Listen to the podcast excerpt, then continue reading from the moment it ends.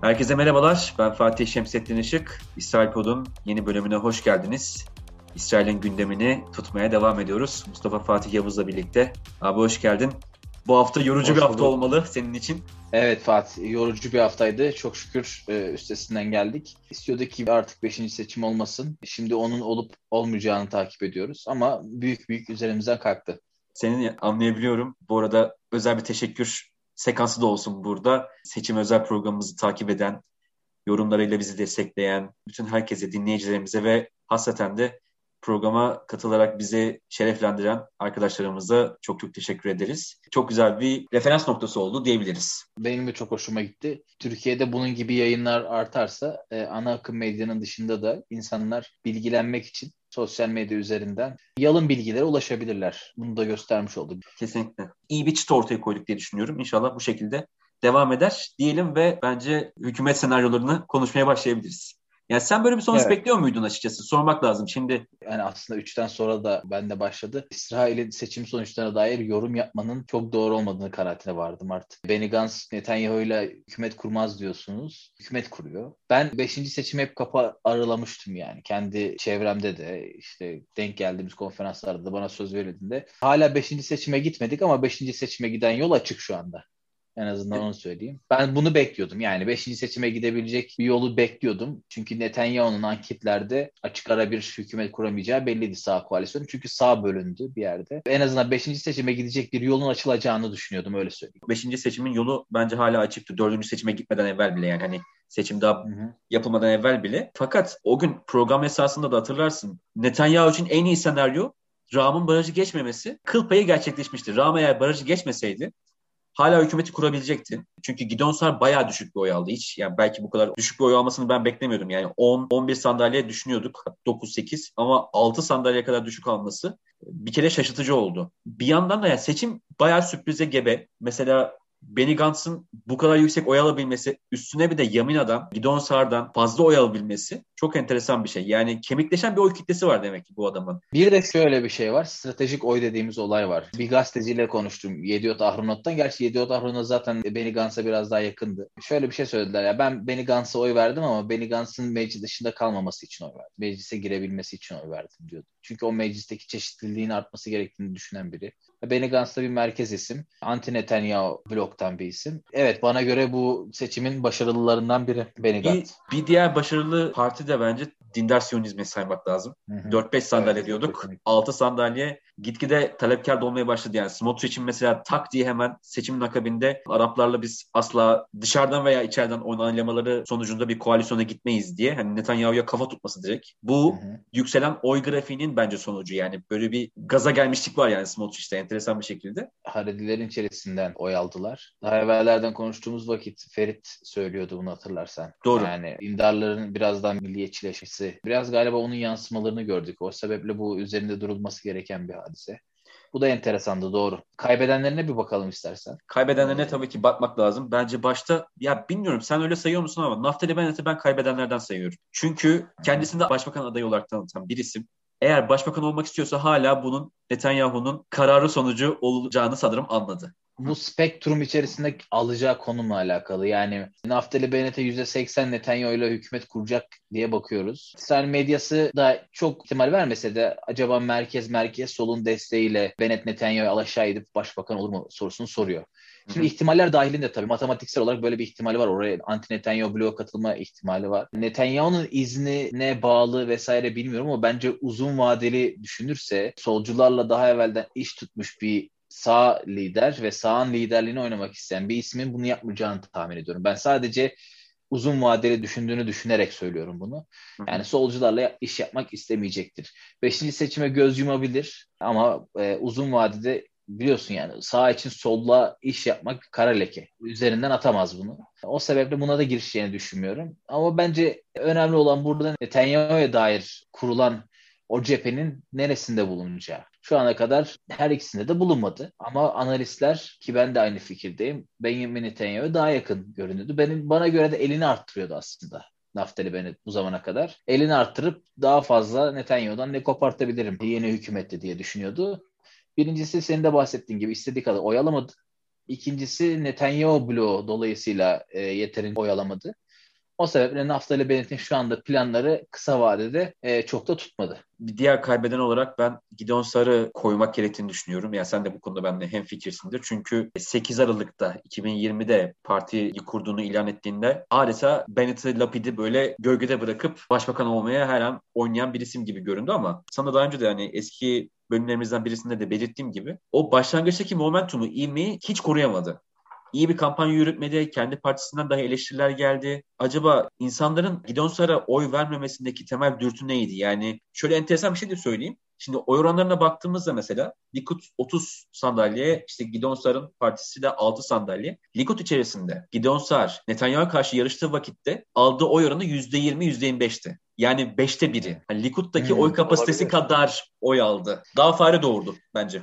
Yani tabii bu bahsettiğimiz şeyler ilk başta baktığımız anketlere göre konuşuyoruz. Yani o anketlerde doğruyu söylememiş olabilir. Yani sandık çıkış anketlerine baktığımız zaman Netanyahu altmış bir oluyordu. Ra'am meclise giremiyordu. Yani her zaman tutmuyor ama tabii bu uçurum, yani yirmi sandalyeden altı sandalyeye düşmek. Bir de genel olarak Gideon Sa'ar merkezden çalıyordu oylarını. Sanırım o dönemde o e, havayı yakalamış olması, senin de bahsettiğin gibi, zamanla yerini gerçekçiliğe bıraktı. Yaptığı kampanyaları sanırım bir daha değerlendirecektir diye düşünüyorum. Ama mecliste parti lideri olarak şu anda e, çok da başarısızlık sayılmaz. Sadece ikinci parti olamadı. Hala sağın yeni lider adaylarından biri. Netanyahu'nun yetmiş bir yaşında olduğunu hatırlatalım. Naftali Bennett'in ifadesi bu bizzat. Benim röportajımda bunu söylemişti. Yani ben, yeni jenerasyon benim, artık Netanyahu bırakmalı. Onda, o da benim dedi. Bana bırakmalı gibi bir şey söyledi. Yani artık yeni jenerasyonun lideri benim şeklinde bir iddiası vardı. Ama bence bu seçimin açık ara en büyük kaybedeni tabii ki Joint List. Ciddi olarak darbeymiş. Ben sana burada ilginç bir rakam söyleyeyim. Umm el-Fahm'deki oy oranlarına baktım. iki bin yirmi Mart seçimlerinde bu on beş milletvekiliyle kazandıkları yüzde doksan sekiz Joint List'e gitmiş. yirmi iki bin oy. Bu seçimde Joint List artı Ra'am yüzde doksan üçünü temsil ediyor oyların ve Joint List'in aldığı oy on bin. Yarısı bile değil. Ciddi katılım düşüklüğü söz konusu. Yani soldakiler de bu işi beceremediklerini herhalde onlara göstermek istediler. Çünkü iki bin yirmide sol partilerden ciddi oy gitmişti onlara. Yani İşçi Partisi Meretz ve Geçer'e vermektense Joint List'e oy vermeyi tercih ettiler solcular. Özellikle genç kuşak. Fakat burada tekrar oylar Meretz'e ve İşçi Partisi'ne gitmiş. Bu ayrılınca daha güçsüzleşiyoruz. Bundan kaynaklı bir şey mi? Bence ben bundan emin değilim. Yani ayrıldıkları için, içerisinden Ra'am tek başına hareket ettiği için bu oy düşüklüğü olduğu fikri bende çok şey uyandırmıyor açıkçası. Aralar arasında bence böyle bir şey var. Yani seçime katılarak biz bu işi düzeltemeyiz şeklinde bir anlayış var. Benim gördüğüm kadarıyla. Meclisten bir kazanım sağlayamayacaklarını düşünüyorlar bence genel olarak.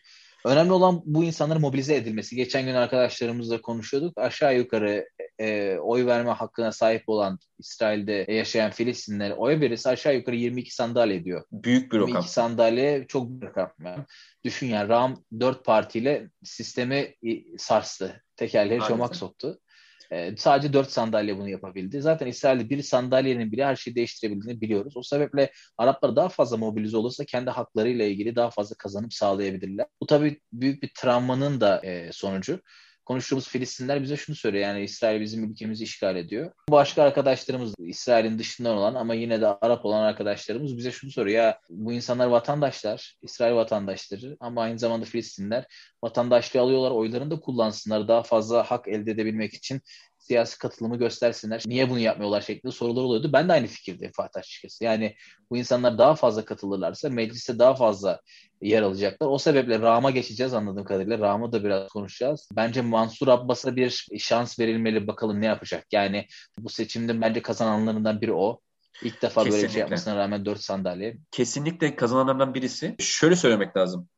Mansur Abbas'ın yapmak istediği şey birazcık da şu. Şimdi Balat, Hadaş ve Taal halen daha doksanlar öncesi İsrail vatandaşı Filistinlerin yapmış olduğu siyaseti birazcık temsil ediyor onlar. Yani görece yeni ama zihniyet olarak eski bir şey temsil ediyorlar ve bu sadece kısıtlı bir parlamento temsiliyeti getiriyor onlara sonuç olarak ve hiçbir faydası da olmadı. Yani İsrail vatandaşı Filistinlerin yaşamış olduğu hayal kırıklığı birazcık onunla ilgiliydi. Yani siz yeni bir dönüşüm getirebilirsiniz hep beraber olursanız ama getiremediniz.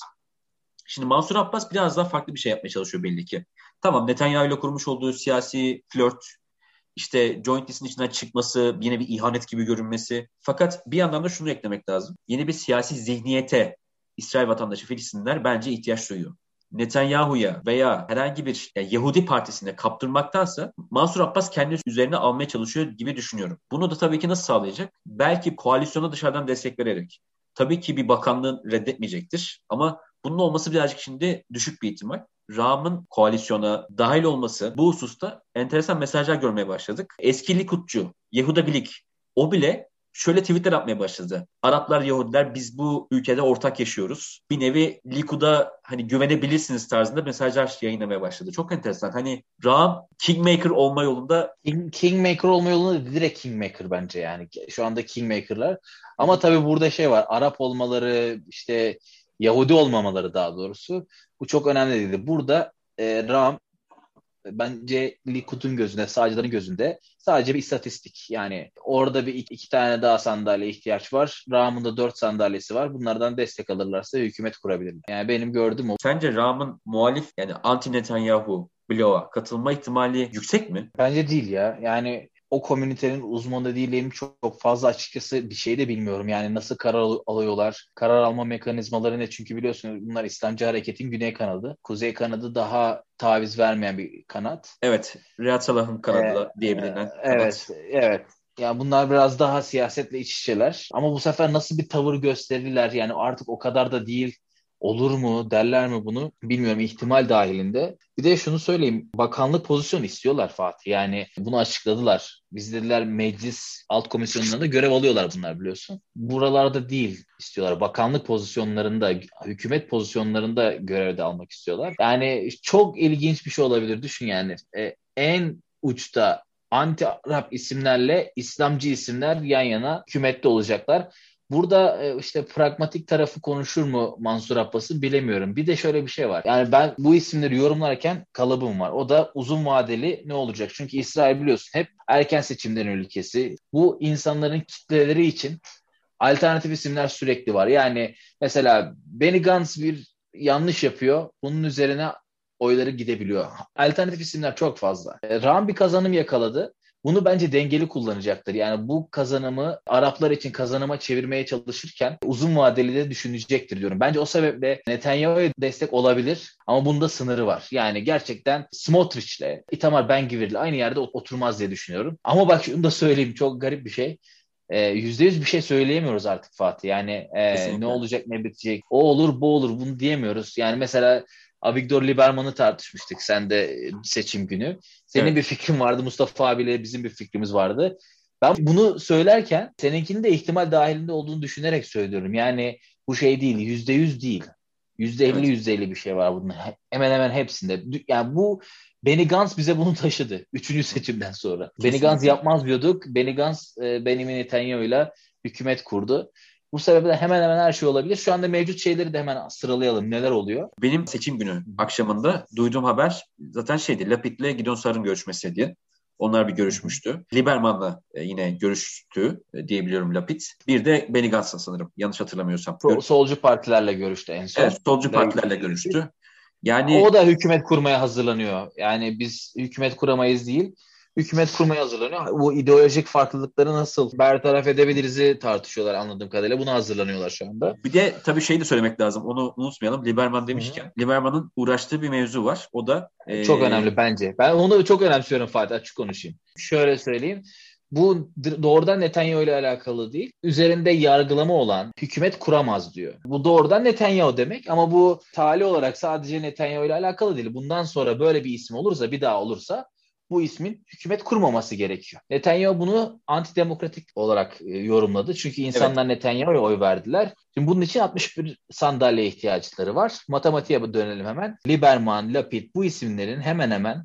Bu arada şunu söyleyeyim. Benny Gantz meclis başkanı olurken böyle bir yasanın meclise gelmesine izin vermedi. Şimdi bunun için önce meclis başkanını değiştirmeleri gerekiyor. Neden? Bu tarz oylamaları meclis başkanı meclise getiriyor. Önce alt komisyondan geçiyor. altmış bir sandalye eğer Ra'am katılırsa İşte Ra'am'ın burada alacağı pozisyon çok önemli. Ra'am da katılırsa altmış bir sandalyeye ulaşabiliyorlar. Ben bu sebeple ihtimal veriyorum buna. Şu ana kadarki ifadelerinden Ra'am bununla ilgili olumlu yaklaşır mı bilemiyoruz. Yani bence böyle bir fırsat var ellerinde. Anti-Netanyahu bloğu. Bunu yapabilirler. Zaten söylemiştik. Lieberman başını çekiyor. Böyle ihtimaller var yani matematiksel olarak, teorik olarak e, siyaseten nasıl tercih edecekler? E, nasıl strateji güdecekler bilemiyoruz bu isimlerin, yani anti Netanyahu bloğundaki partilerin. Ama matematiksel olarak böyle bir ihtimal var ve bence güçlü bir ihtimal, üzerinde durmamız gerekiyor. Bu arada ben de yasa meselesinin haricinde şeyin üzerinde duruyorum ihtimal olarak. Hem Netanyahu taraftarı kampın hem de Netanyahu karşıtı kampın. Karşı kamptaki memnuniyetsizler üzerinden adam devşirebilme ihtimalini yüksek görüyorum. Yani zaten e, en büyük taktik o şu anda Fatih. İşleyen kes, süreç bu. Bu arada yasa meselesinde de geçerli olabilir. Yani Lieberman öncülüğündeki kamp belki de Likud'da memnun olmayan ya da Haredi partilerinde memnun olmayan isimleri bu yasanın onaylanması hususunda onların desteğini alabilir. Ya da koalisyon kurma meselesinde de ben yani Netanyahu'nun gidip Tekvakadaş'dan, Gideon Sa'ar'dan memnun olmayan isimleri belki devşirebileceğini göz önünde bulunduruyorum. Geçişlerle ilgili güzel kapıyı açtın Fatih. Sen geçtiğimiz haftalarda da söylemiştin. Yani geçişler için Netanyahu çabalayabilir diye söylemişti bir programımızda. Şu anda Netanyahu başladı buna. Gideon Sa'ar'ın partisinden iki numarayı. Şu anda şu an bir teklif götürmüş. Teklif şu: Eğitim Bakanlığı verilecek. Kadın bunu açıkladı ve kabul etmediğini söyledi. Buna benzer bir iki ismin daha var ve zaten bu bekleniyordu. Gideon Sa'ar'ın partisi hedeflenmiş ilk başta. E, sen de bahsetmiştin yani Gideon Sa'ar. WhatsApp'ta seninle konuştuğumuz bir husustu. Ben... E, evet ya bir şey tanı. Enteresan, Likud doğrudan yani ideolojik, muhtemelen yaptıkları şey şu, yani ideolojik bir farkları olmadığı bir partiyi hedeflemişler. Bir de tanıdıkları isimler muhtemelen bunlar. İşte bir de İsrail Hayom'da bir yazı görmüştüm. Evet. Gideon Sa'ar'ı şeye çağırıyordu yani. Gideon Sa'ar evine, evine dön. dön.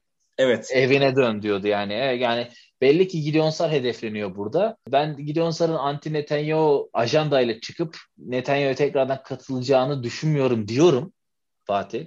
Sonra aklıma ee, Benny Gantz geliyor. Yani öyle bir hal aldı. Yani adam bize travma yarattı Fatih. Yani şey yapamıyoruz, tahmin yapamıyoruz artık. En azından biz olabilecekleri söyleyelim. Daha sonraki haftalarda muhtemelen şekillenir. Biz de çemberi daraltırız ve deriz ki muhtemelen bunlar bunlar olacak. Ama şu andaki ihtimaller aşağı yukarı bu. En sonunda bence şeyi konuşsak iyi olur. Beşinci seçim. Biliyorum tahmin etmesi çok zor. Sence beşinci seçim olabilir mi? Ben hala bunu kuvvetli bir ihtimal olarak görüyorum. Yani kesin olarak konuşmak da istemiyorum ama yani neden olmasın sorusu her zaman kafamda duruyor. Çünkü yani bir kere Ra'am'ın koalisyon içerisinde yer alması bile hala bence ya öyle kolay bir iş olmayacak. Yani hem anti Netanyahu kamp için hem Netanyahu taraftarı kamp için. Smotrich'i öyle etmek kolay değil Netanyahu kampı için. Ya bırak Smotrich'i, yani Likud'un kendi içerisindeki adamları bile belki ikna etmek çok zor olacak. Karşı tarafta da halen daha ya belki Lieberman şeyi destekleyebilir. Tamam, Ra'am bize bu yeni yasa konusunda destek versin ama kurulacak bir koalisyonda yok artık. O kadar da değil diyebilir. Böyle bir isim. Yani bir de iki Arap partisi var. Bunu da unutmayalım. Yani hem Ra'am hem Joint List. Hala Netanyahu karşıtı kamp Joint List'in de desteğine ihtiyaç duyacak. Yani sadece Ra'am olmayacak bu işin içinde. Bir de tabii ya bunlar eğer olmazsa beşinci seçim zaten kaçınılmaz olacak diye düşünüyorum. Tabii burada birazcık şeyle de alakalı. Cumhurbaşkanı kime koalisyon kurma yetkisini verecek? E, tamam şimdi birinci sırada Netanyahu görünüyor ama en çok onay alacak kişi Yair Lapid olabilir. Bu arada şunu da söyleyeyim. İsrail Cumhurbaşkanı da eski Likud milletvekili. Evet. Netanyahu'nun partisinden bir milletvekili. Bir de enteresan şeyler var biliyorsun. Pardon. Temmuz'da şey var. Başkanlık seçimi var. Ee, İsrail'in İ yirmi dört televizyonu Meretz partisinden bir isim katılmıştı. Yani Netanyahu için şunu söylüyordu: Netanyahu Cumhurbaşkanı olabilir. Dolayısıyla partiden çekilir. Partiye başka bir isim gelir. Böylelikle e, zaten Cumhurbaşkanı'nın da yargılanmama gibi koruması var. Ama gerçi Netanyahu şey oluyor. Cumhurbaşkanı olmadan evvel yargılanmış oluyor. Orada nasıl bir süreç görülür bilemiyorum eğer böyle bir şey yapmaya kalkarsa. Yani şu anda çok karışmış durumda. Henüz çok erken. Sadece biraz beyin jimnastiği yapmış olduk bu hafta. İlerleyen haftalarda eminim ki daha da şekillenecektir. Pazarlıklar Pazarlıklar devam ediyor, evet. Daha doğrusu pazarlığa hazırlıklar var. Yani o sisli, dumanlı odalarda partinin liderlerini şöyle hayal edebiliyorum. Gömleklerin kollarını kıvırmış. Ne yapacağız biz diye Netanyahu prosunu yakıyor. Biliyorsun Netanyahu proyu çok seviyor. Evet evet. Ee, bayağı sevdiği belli zaten. Adam o yüzden yargılanıyor. Yargılanıyor yani, evet.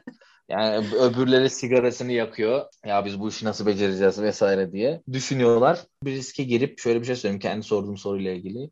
Beşinci seçim bence daha evvelden saydığımız meseleler içerisinde en akla gelenlerden biri Fatih. Çünkü Likud içerisinde farklı sesler vardı e, Ra'am'a dair. Şöyle bir şey söylendi Likud milletvekillerinden biri, ismini hatırlayamıyorum. Ya Netanyahu hükümeti olur ya da ülke beşinci seçime gider. Dört tane seçime gitti İsrailler iki senede. Netanyahu kısa vadede korudu.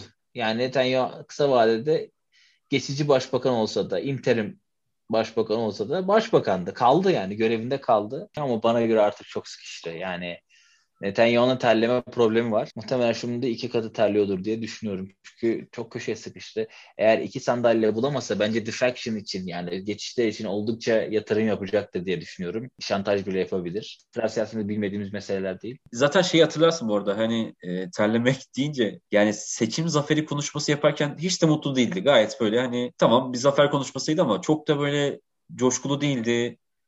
Hani sanırım tabii ne kadar sıkışmış olduğunu anladı artık yani. Şunu söyledi yani, o, yani düşün, seçim olmuş, kürsüden beşinci seçimi dilendiriyorsun. Yani gelin hükümet kuralım, stabil bir hükümet kuralım, beşinci seçime gitmeyelim diye. Yani orada şey çok belliydi yani, o siyasi çıkmaz belliydi. Yani şu anda sistemi sıkıştıran isim Netanyahu. Yani sabaha kadar tartışabiliriz yani, bir e, ülkenin içerisinde sadece bir isme karşı bir E, kamplaşma ne kadar doğru? Yani Netanyahu'nun da bir seçmeni var. Netanyahu'nun da bir kitlesi var.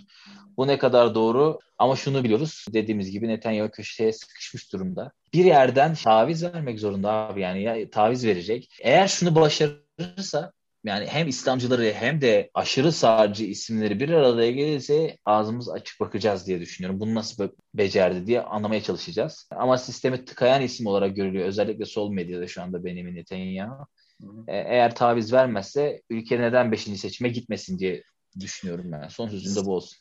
Zor bir ihtimal ama Benny Gantz'ı bile, ana muhalefet liderine bile devşiren adam bunu neden yapamasın diye düşünüyorum bazen. E, düşük de olsa Hı. bence mevcut. Yani Itamar Ben-Gvir ile Mansur Abbas'ın aynı şeyde sırada bulunması bence küçük de olsa muhtemel.